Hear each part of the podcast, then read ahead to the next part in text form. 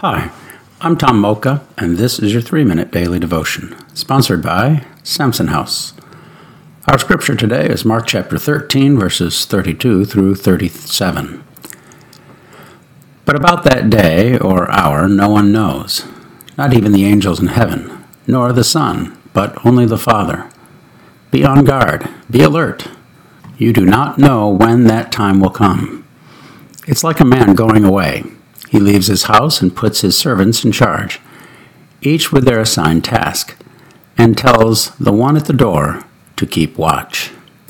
Therefore, keep watch, because you do not know when the owner of the house will come back, whether in the evening or at midnight, or when the rooster crows, or at dawn.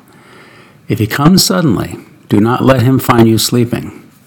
What I say to you, I say to everyone watch. Let's ponder that. Be on guard, be alert. It doesn't get much clearer than that. But as if it is needed, Jesus adds, Watch. What exactly are we to be watching for? Apparently, Jesus, metaphorically the owner, who is coming back. But Jesus has given us some clues as to when we can anticipate his coming.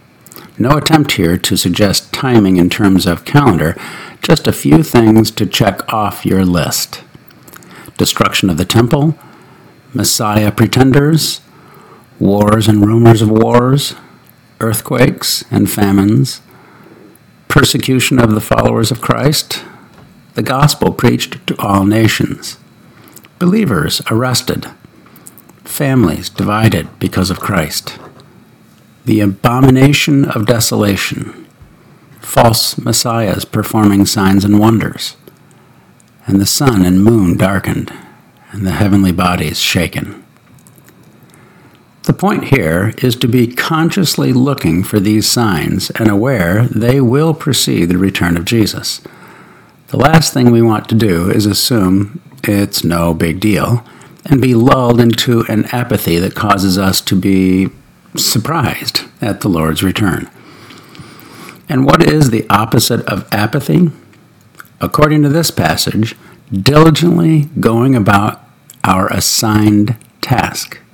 Aha!